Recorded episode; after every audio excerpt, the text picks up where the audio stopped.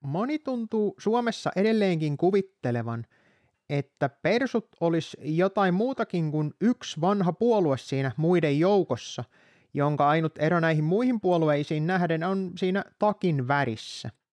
Osa luulee, että tämä puolue olisi mukaan joku oppositio, jota siis se toki tällä hetkellä on yhtä paljon kuin kokoomus, koska siis molemmat on oppositiossa, ei hallituksessa.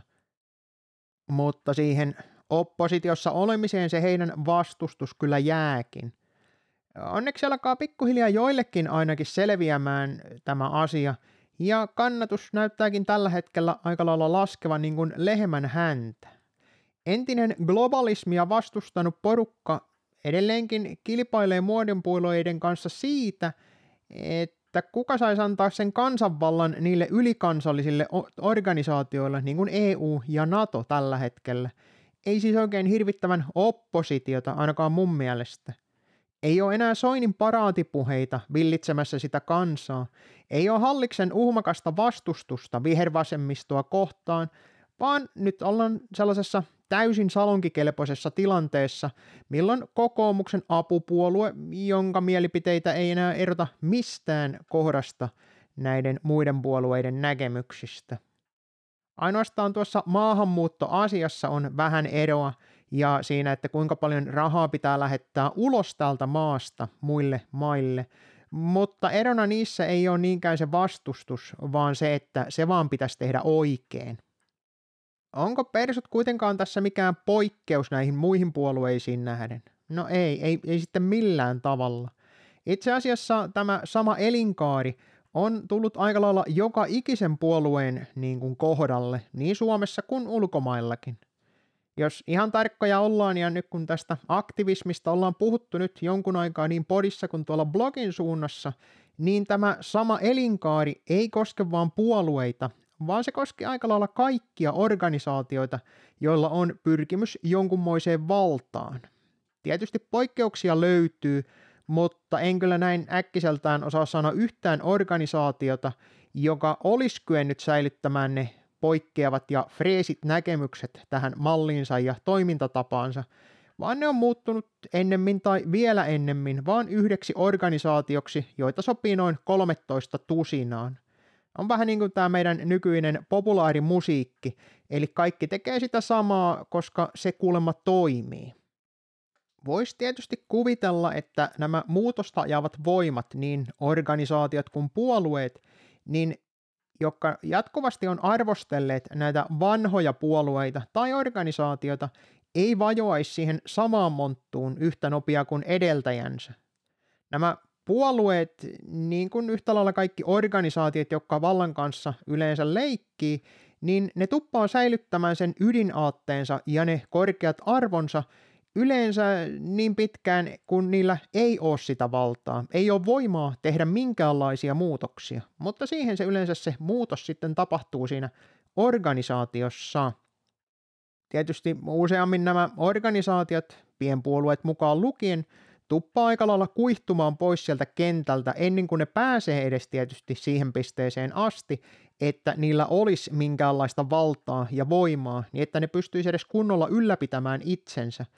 Mutta tietysti on olemassa ryhmittymiä, jossa se pieni liekki aatteen paloa voidaan kutsua sitä, niin se voi kestää vuosia, jopa vuosikymmeniä, jos siellä taustalla on sellaisia sitkeitä pirulaisia, jotka ei suostu luovuttamaan sitä tehtävänsä, mikä ne on nyt päättänyt, eli sen pään hakkaamista siihen seinään, koska se on toiminut tähänkin asti.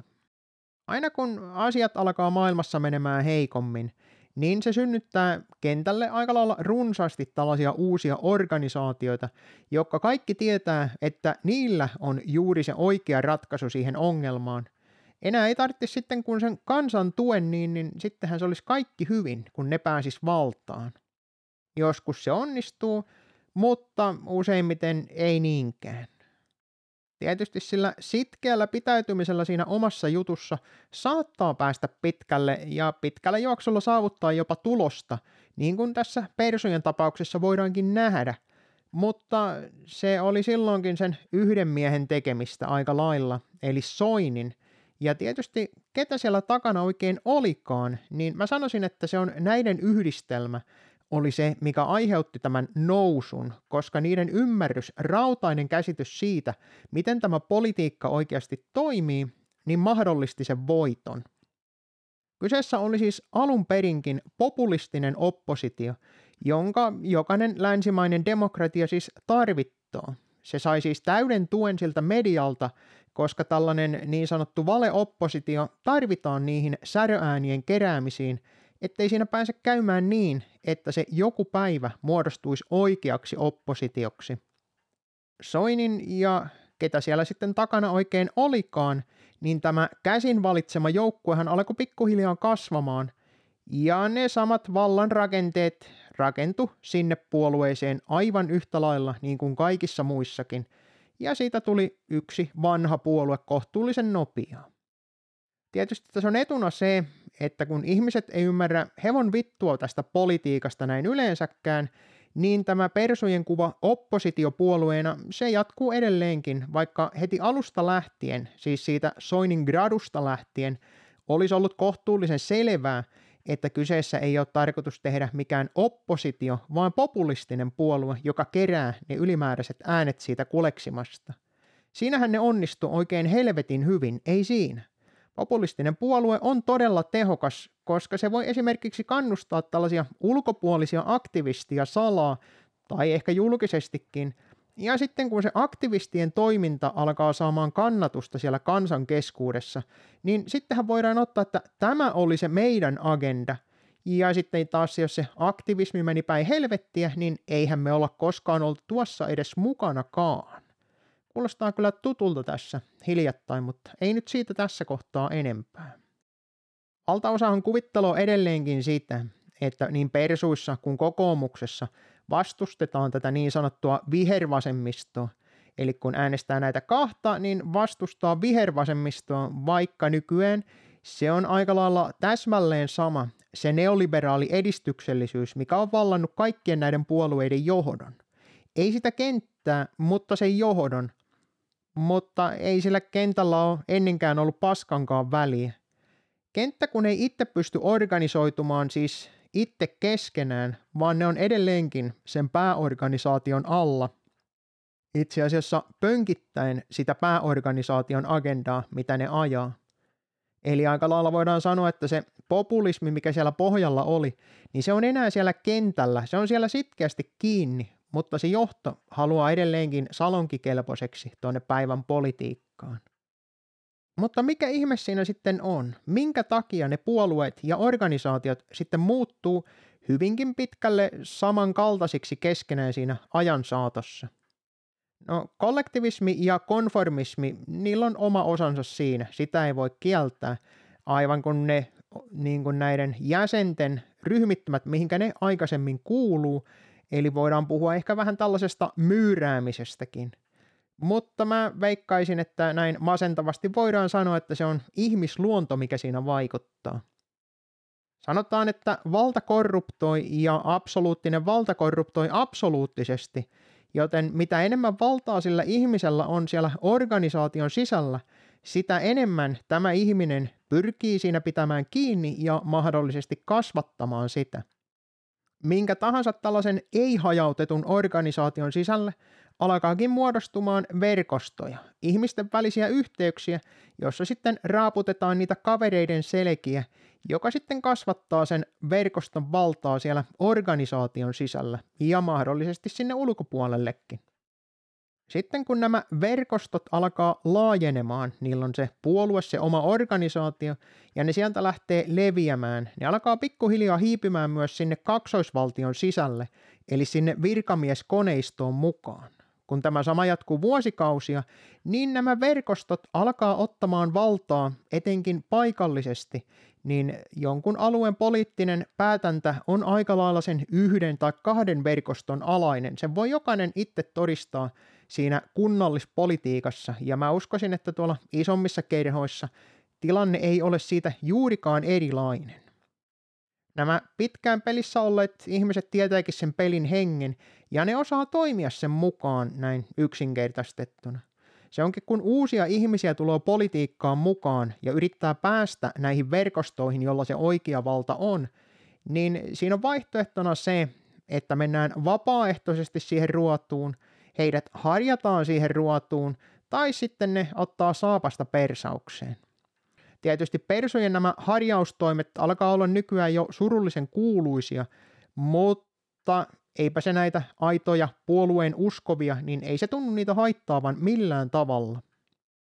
Näiden vanhojen organisaatioiden ja tietysti uudempienkin, niin suurin ongelma onkin se peleko. Se on se pelko siitä vallan menettämisestä, kun siihen kerran on päästy kiinni. Minkälainen muutos, minkälainen uudistus ei kuulosta kovin hirvittävän hyvältä, jos siinä on riskinä se, että se oma valta pääseekin menemään johonkin muualle, mikä aiheuttaa tietysti sen, että nämä organisaatiot ja puolueet muuttuu siihen yhdeksi samaksi pullamössöksi, niin kuin kaikki muukin vastaavat. Ne on ne verkostot, jotka pyörittää sitä organisaatio sieltä sisältä, ja siihen ei kyllä ulkopuolisia päästetä, jos ne ei sitten suostu tottelemaan tätä verkostoa. Totta kai joskus on mahdollista, että vallankaappaus voi onnistua näissä puolueissa tai organisaatioissa. Usein siitä syystä, jos se puolueen tai organisaation johto on ajatellut, että eihän näin voi kerta kaikkiaan päästä käymään. Mutta kun kyseessä on valtapeli, tietysti jossain tapauksissa se voi olla ihan puhtaasti vittuilua, niin jokainen organisaatio, joka ei suojaa sitä valtaansa ulkopuolisilta tai jopa sisäisiltä voimilta, niin se on vaarassa menettää sen koko organisaation. Tietysti samalla kun sitä organisaatiota suojataan, niin sillä estetään myös spontaani muutos, joka voi tietysti kummuta sieltä ryhmittymän sisältä. Se on aivan selvä asia – ja täten se uudistus, mikä olisi ollut ehkä hyödyllinen ja tarpeellinen, niin se saattaa jäädä tekemättä. Tai jos se tapahtuu, niin eihän sitä koskaan tiedä, se voi vetää koko homman perseelleen. Voidaan sanoa, että VKK ja SKE, eli Suomen kansa ensi ja valta kuuluu kansalle, on tässä hyviä puolueesimerkkiä siitä, että kuinka suojellaan tai ei suojella sitä vallankaappausta.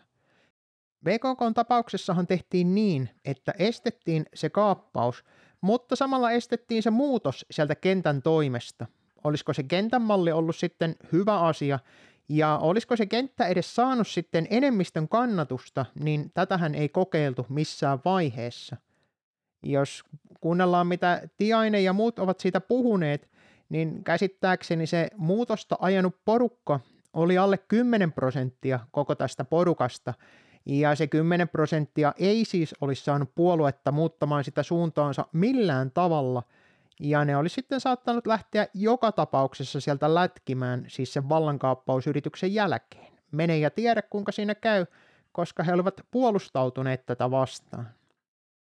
Nyt saatiinkin siis lähinnä draamaa vesilasissa, ja taas uusi puolue, joka yhtä lailla, jos se pääsee joskus valtaan, niin todennäköisesti tulee päätymään – yhdeksi vanhaksi puolueeksi, mutta todennäköisemmin tulee kuihtumaan ja häviämään unholaa jo kauan ennen sitä. Jos sitä organisaation puolueet mukaan lukien rakennetta ei pystytä uudistamaan, eli esimerkiksi hajauttamaan, niin joka ikinen valtaan pyrkivä, joko puhtaasti nykyisen vallan vastustamisella tai sillä omalla kuningasideallaan sinne haluava, niin se tulee päätymään sinne samaan vanhan puolueen listaan. Nämä hierarkiathan on todella helppo muodostaa, ja valtarakenteet takoa niihin kiinni, etenkin jos siinä organisaatiossa on mukana niin sanottuja suuria johtajia siellä keulassa. Itse mä en tiedä yhtään sellaista tapausta, missä hierarkinen organisaatio ei olisi muuttunut sen sen hetkisen verkoston yli yksin vallaksi, Tietysti niitä on niitä vallankauppauksia nähty, kun tuossa ennemmin mainittiin, mutta nekin on eri verkostojen jälleen sitä samaa, ei niinkään niiden jäsenten tekemistä. Ulospäinhän niitä verkostoja ei välttämättä näy ollenkaan, ja ne älykkäät vallanpitäjät ei yleensä seiso itse siinä eturintamassa, vaan ne on niitä siellä piilossa olevia tahoja, jotka vetelee naruista. Se ei ole se tyyppi, joka hymyilee siinä lehtikuvassa edessä ja keskellä, vaan se on se tyyppi siellä takavasemmalla, joka ei oikein olisi edes halunnut tulla siihen kuvaan. Jos sieltä organisaation taustalta löytyy heti alusta niitä sellaisia vanhoja nukkemestareita, niin sen suunnan ja lopputuleman voi aika lailla arvata. Se, että pääseekö se lyömään itseään läpi se ryhmä, niin sitähän ei voida tietää. Mutta kun siellä takana on tiettyjä taustapiruja niin sanotusti, niin se organisaation ajava aate ei välttämättä olekaan tuota se, mitä ne kertoo, vaan se on näiden ihmisten valta. Se on niiden vallan himo. Ja se valta voidaan aina pukea kauniiseen asuun ja teeskennellä kaiken maailman korkeaa moraalia ja kuuminta hottia, mutta se on edelleenkin se sama. Se on se muutaman valta muiden yli ja muutaman etu kaikkien muiden kustannuksella. Tietysti tämä koko puoluejärjestelmä sinällänsä on tässä edustuksellisessa demokratiassa, sitä voidaan sanoa aika lailla syöväksi, joka tuhoaa koko tämän edustuksellisen demokratian idean. Mutta kun ne vallan verkostot, jotka sitä hyötyy ja hallitsee sitä yleistä mielipidettä, muun muassa median kautta, niin ei siihen kyllä muutosta ole liian tulossa ihan hetkeen, koska se kansa uskoo edelleenkin siihen, että tämä koneisto on hyvä, tämä on sitä demokratiaa. Onhan se tietysti helppoa, ei tarvitse tietää eikä ymmärtää asiasta yhtään mitään, riittää, että uskoo siihen järjestelmään ja siihen omaan idoliin, siihen omaan puolueeseen, ja kaikkihan sen tietää, että se oikea syyllinen on aina ne väärin äänestäneet, ja demokratiahan tarkoittaa sitä, että kun asiat menee niin kuin itse meinaa, niin se on sitä oikeaa demokratiaa. Kertookohan se media ja kaikki nämä verkostojen tutkijat ja asiantuntijat, että asia on näin, vaan sen takia, että siitä olisi niille itselle hyötyä, ei että siitä olisi kansalle hyötyä. En osaa kyllä sanoa, koska ei kai kukaan vallassa oleva tekisi mitään vilpillistä siihen, että se pysyisi siellä vallassa. Eihän.